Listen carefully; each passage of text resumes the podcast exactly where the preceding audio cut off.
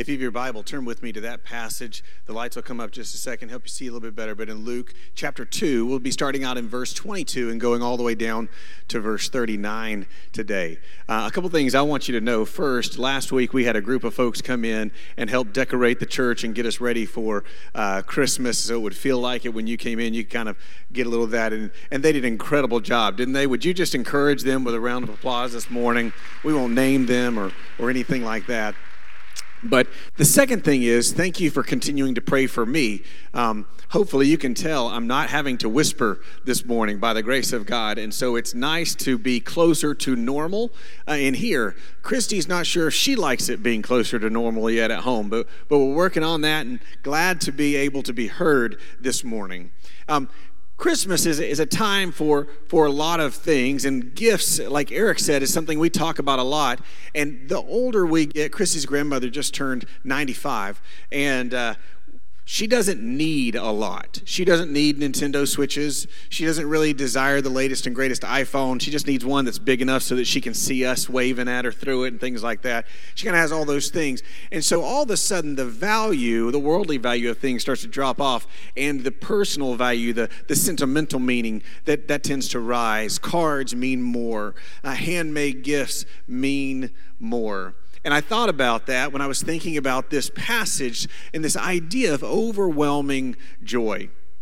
Um, during COVID, Ashley has a habit of learning new things, and when she once she learns them, she starts something else. And one of the things she did was something that my grandmother used to do, and I know many of our ladies here through COVID and at Christmas time have done, and that is to crochet. Do we have any crocheters in the house? Any of you guys crochet? Yeah, absolutely.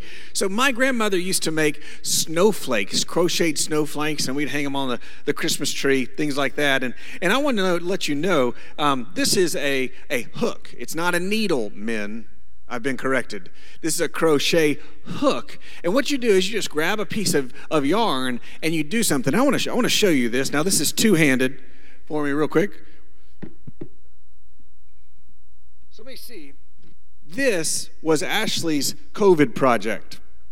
And this is her blanket that she made. And what amazed me, yeah, you can you can tell her she did a good job. That's super good. Yeah, yeah, yeah.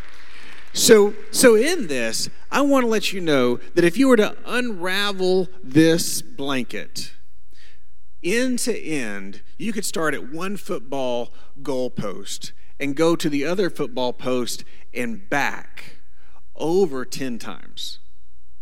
Isn't that amazing? She, she used seven or eight spools of yarn in this, and each one over 250 yards of yarn in it. And it was amazing to see that so much, if we were to see that out in public, we would be overwhelmed with how much it was. Yet we can snuggle up in something like this all day long and, and not even appreciate deep and how wide the thread runs through it. When we look at Scripture today, the whole point is I want you to see the thread of the joy of Jesus Christ that has been woven in to God's Word from beginning to the end. Because we need to appreciate this overwhelming gift of joy that we have in Jesus that no one else has through any other thing. And sometimes if we downplay that just a little bit, if we if we miss the power and the potency of that, then we miss this overwhelming joy and we just have this flavor of Jesus. That's what we're talking about today as we look at an untraditional story for Christmas in Luke chapter 2. It occurs at the end, and you might say, Pastor, why are we why are we talking about Jesus being born and presented in the temple in the Christmas story, especially before Christmas? Well, Luke tells us in chapter, chapter 2, verse 39, of why this is an important part of the Christmas story. So if you have your Bible, look at verse 39 with me this morning. The Bible says this And when they had performed everything according to the law of the Lord, they returned into Galilee to their own town of Nazareth. Do you know that the journey that Mary and Joseph were on started before either one of them was ever called into existence? That the thought of, of Mary and Joseph and this Messiah child being born was created before they were a thought in their mother's mind. And what Luke tells us is, is they lived out and fulfilled the word of God on this journey to Bethlehem, the birth of the Savior, this moment in the temple. And all of it was a part of their obedient journey and God bringing joy to the world. And so sometimes we can overlook the end of Luke because it's not quite the Christmas story, but it's too close to Christmas story for us to hit it in January, so we pass by it. Well, today I want you guys to look deeply into it because I believe you may see yourself. Because if you were to ask, a, a random number of people what overwhelming joy feels like. The Word of God may not be their first answer. This revelation of Jesus. And this Christmas, as much as any other time, we need to be reminded of the joy of Christ. So let's start verse chapter, excuse me, Luke chapter 2, verse 22. And I won't read the whole thing. I'm going to skip around just a little bit because I want to introduce or reintroduce you to the people in the story. Verse 22 of Luke chapter 2. And when the time came for the purific, their purification according to the law of Moses, they brought, brought him up to Jerusalem. Him is Jesus, they is Mary and Joseph to present him to the Lord, as it is written in the law of the Lord every male who first opens the womb shall be called holy to the Lord, and to offer a sacrifice according to what is said in the law of the Lord a pair of turtle doves or two young pigeons. Verse 25 Now there was a man in Jerusalem whose name was Simeon. He was a man of, uh, was righteous and devout, and was waiting for the consolation of Israel, and the Holy Spirit was upon him. Now go down further to verse 36. This is the, the last player in the game. And there was a prophetess Anna, the daughter of Phanuel of the tribe of Asher, and she was advanced in years, having lived with her husband seven years, seven years, and she, excuse me, seven years from when she was a virgin and then a widow until she was 84. And I just want to stop right here. So the people that have found themselves in the temple together on this day are Mary, Joseph, Jesus, Anna, and Simeon. And so these five people find themselves on this just normal day for most people in Jerusalem, gathered in the women's court. You see, the women's court was, was the court that was outside of, of the, the inner courts where you could go to pray and you could, you could do, uh, you could offer sacrifices. And so we know that this is gathered on the fringe inside the temple, huge, massive area. And in this place that is most removed from the Holy of Holies, yet still in the temple, we find out that the joy that Jesus brings changes everything. Now, I was thinking about how to line this sermon up, and kind of like the quilt, if you were to ask me to start quilting, I probably couldn't follow through. But if you showed me what I was working towards, I might begin. And so this morning, when I was thinking about joy, what I wanted us to start with was the end, because the truth is that the joy of Jesus Christ, unlike material possessions, even unlike emotional relationships, the joy that Jesus Christ brings changes every single thing. These five people come together, Simeon and Anna. It doesn't talk about them interacting with each other before this day. It doesn't talk about them knowing Mary and Joseph and Jesus. But they all come together and come face to face with the Messiah made flesh. So, so look what happens. First of all, when we come face to face with Jesus, what he starts to do is he changes the tiredness into a joy that gives rest. You heard what this Simeon's story before. He was a man that was not permitted to die. It says that he would told he would not die until he saw the Messiah. Now, you might say, well, that's fantastic news, and it is to a degree, but at the same time, on those bad days when you're ready to be home with the Lord, you know the promise of God is holding you back. Look at verse 28 through verse 32. This is what the Bible says. It says, And he, Simeon, took Jesus into his arms and he blessed him and he said, Now you are letting your servant depart in peace. According to your word, for my eyes have seen your salvation, that you have prepared in the presence of all the peoples a light for revelation to the Gentiles and for glory to your people of Israel.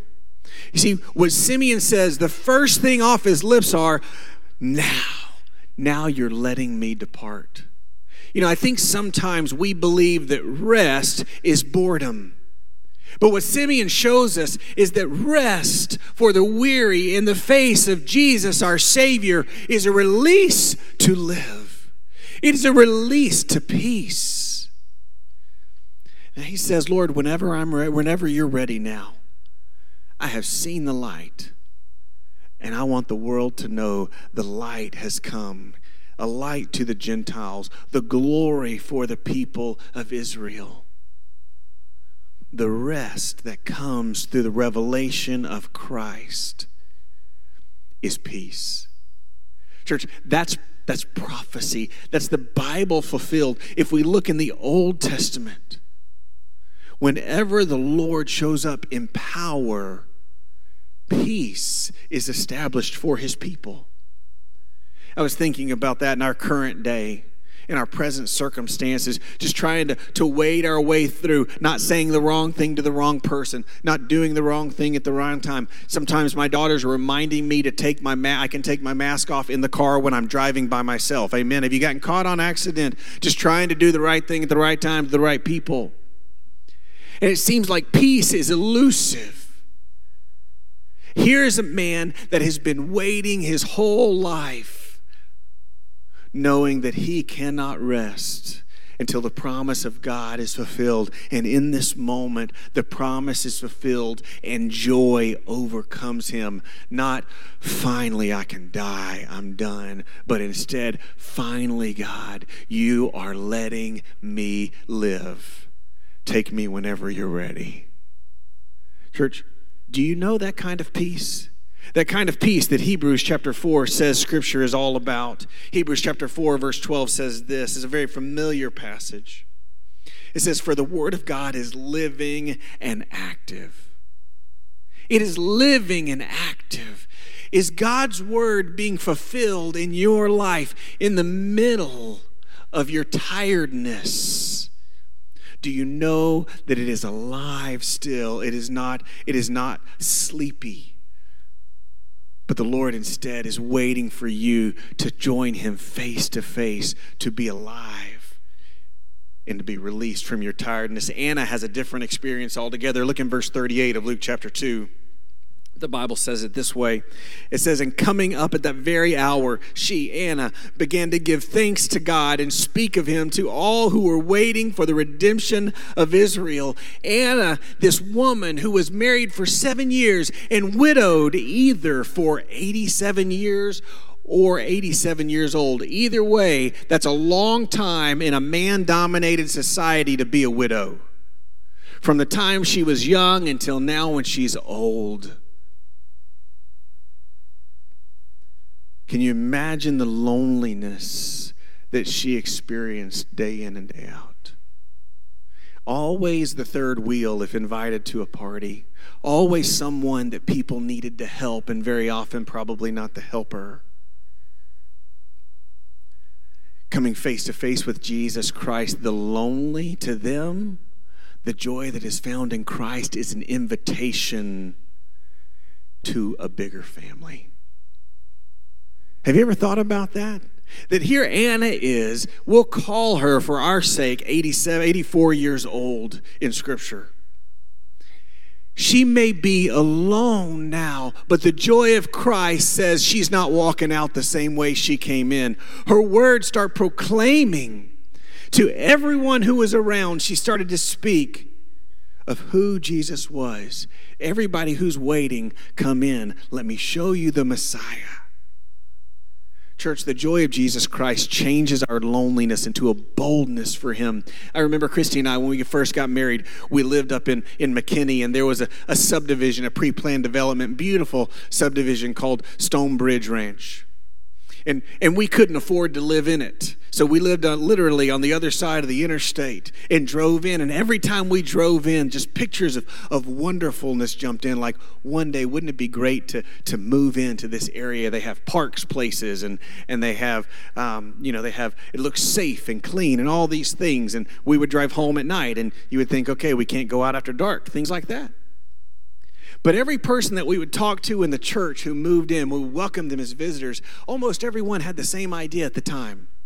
We love this community so much, we want to be the last one in. We don't want it to change.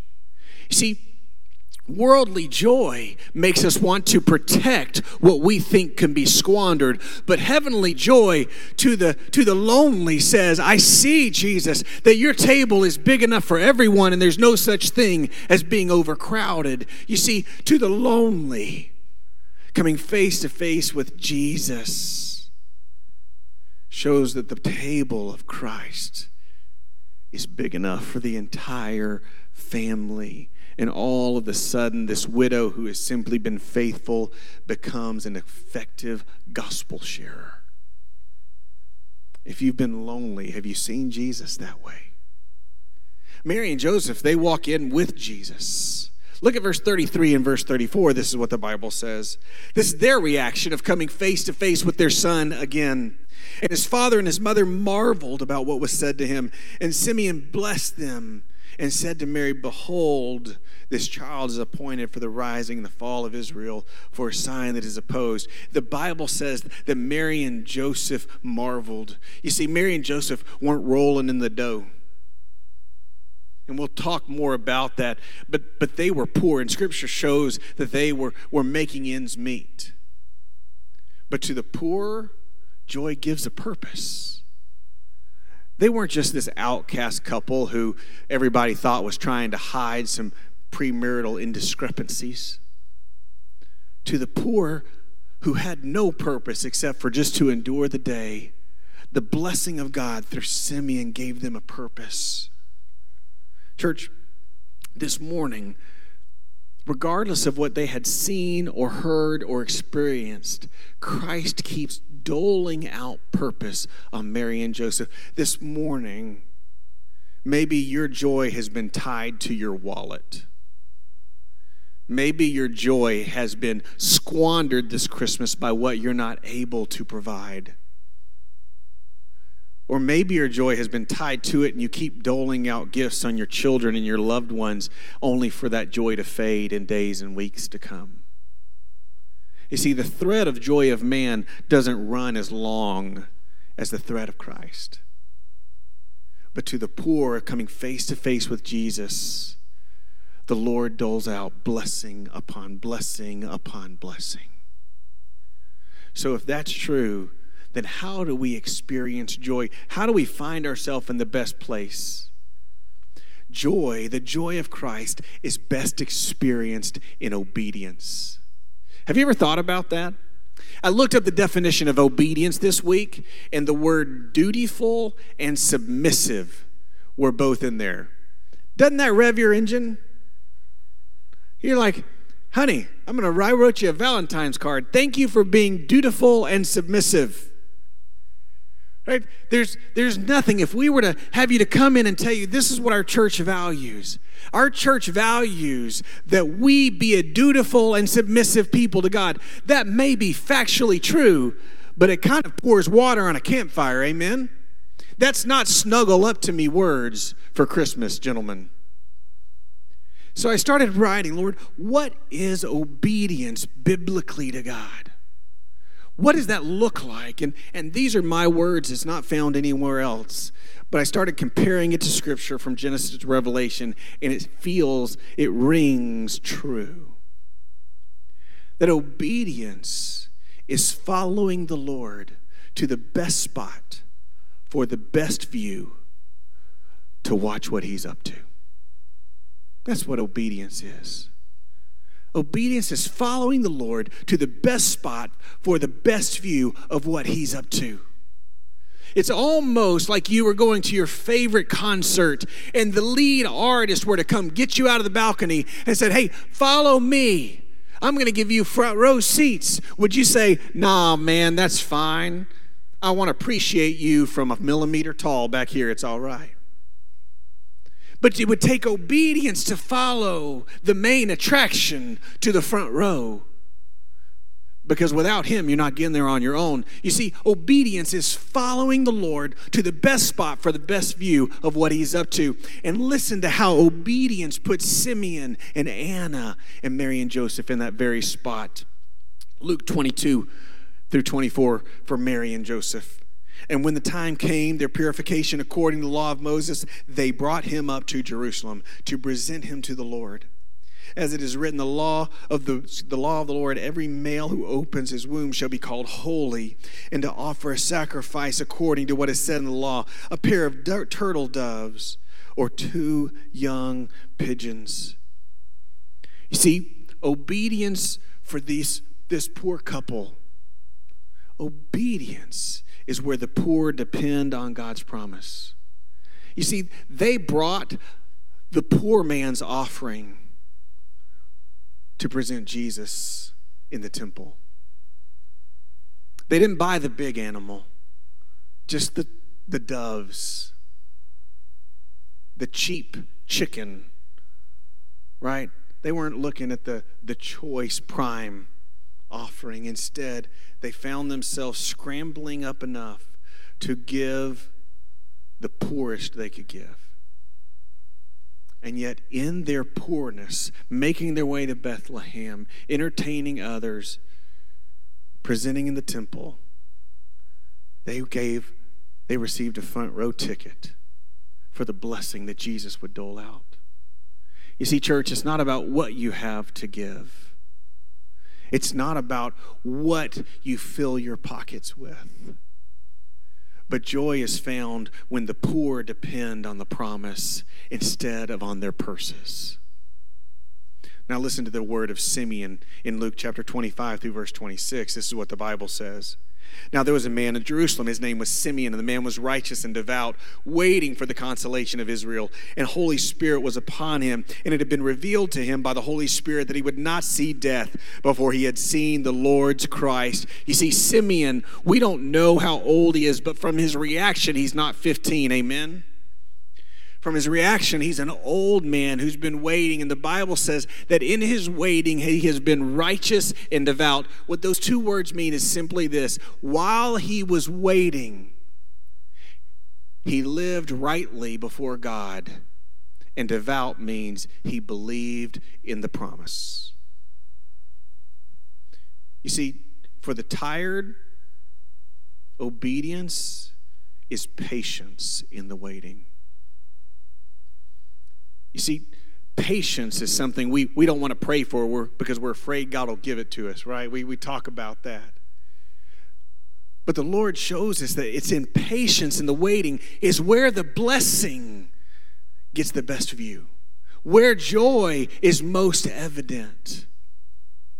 And I know we're all ready for COVID to be behind us. We are all ready when trials come upon our children for them to make their way through it. We are all ready when we find ourselves wrestling and struggling for the season to pass. But Paul says, listen, don't bail out early. When trials come upon you and you have to persevere, when you have to wait, be righteous, walk rightly with God, be devout, believe in His word, because He will prove Himself true.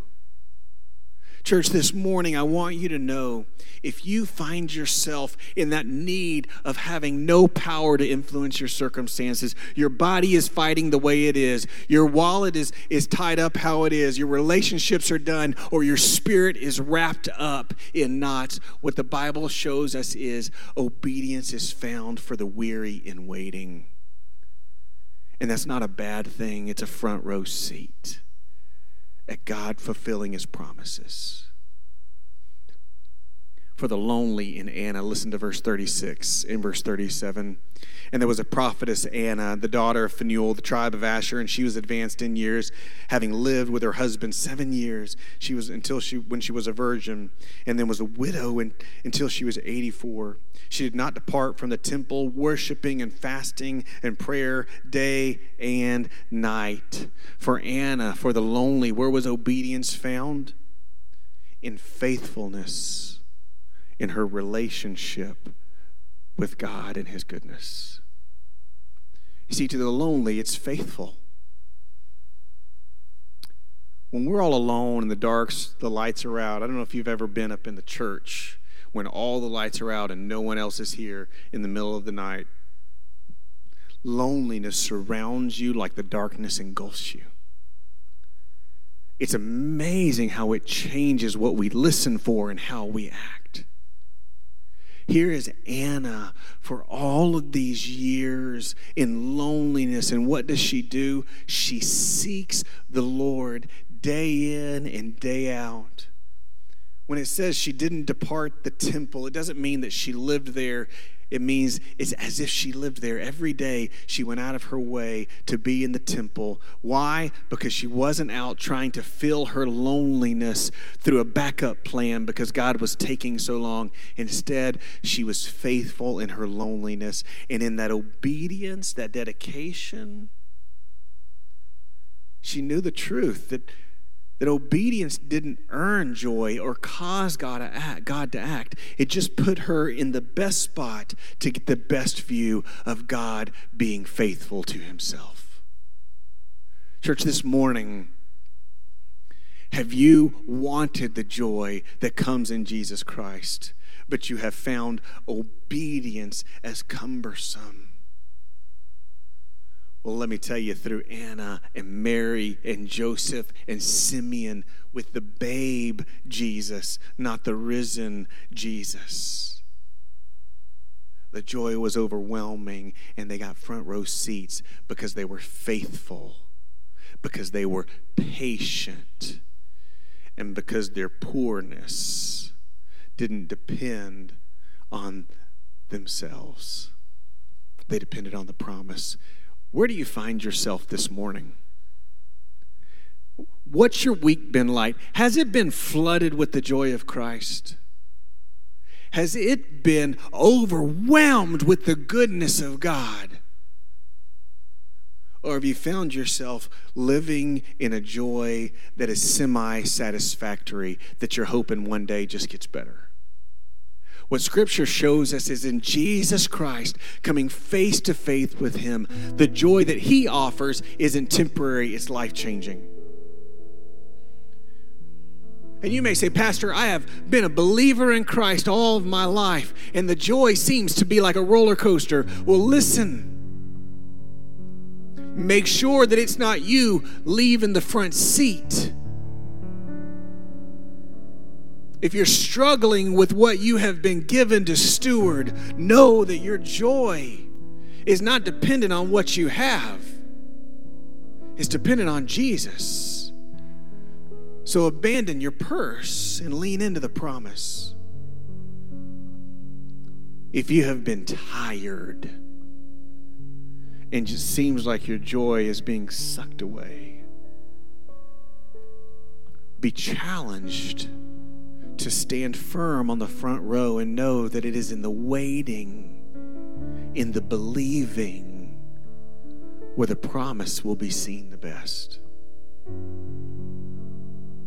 This morning, if it's loneliness, mm,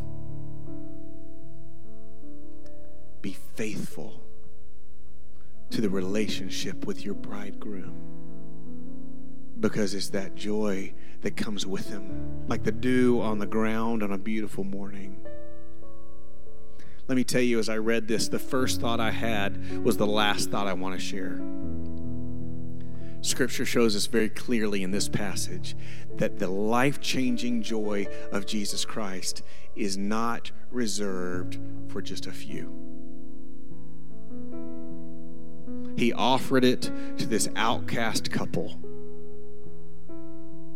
he, he offered it to this old man, and he gave it freely to the lonely woman. Church, this morning, there's the truth. No matter what your backstory, no matter what you woke up carrying this morning, the joy that Christ offers is not reserved for a few, but is offered to you. And it comes the same way it came to this group on this day at the temple face to face with Jesus Christ. If you don't have a relationship with Him, you will not find that joy outside of seeing His face and confessing Him as the Redeemer, the light of the world, as Simeon said, the one who would bring together God's people, the hope that was promised, as Anna said. It's through confessing Him as your light and your hope where you are introduced to joy. But this morning, if you claim Christ as your Savior and you have been struggling in your walk, then I would tell you make sure that you're sitting on the front row seat. It's not hidden from you, but it's offered freely to you. Don't squander this gift because the joy is overwhelming, whether you're at 100% or 5%. His joy is dependent on who He is. Let's pray. Father God, we love you. We thank you this morning for who you are, for loving us so greatly, Lord, that you would overwhelm us with the joy of the invitation to be with you. Lord Jesus, this morning we praise you, God, for who you are and for what you've done. God, I pray today if there's someone watching or anyone in this room who has never known the joy of seeing you face to face, Father God, that you, through your Spirit, might find them on their knees, God, obediently confessing their need for you and their desire for the joyful King to rule their life. Father God, I pray that they would open themselves to you and follow you to the way everlasting through the name of Jesus. Lord, as believers who follow you, God, Lord, our eyes get distracted on our purse, on our energy, on our situation. Lord, help us turn a blind eye to that. And in obedience, God, lead us to the best place to get the best view of what you're up to. Because you are a promise keeper. In Jesus' name.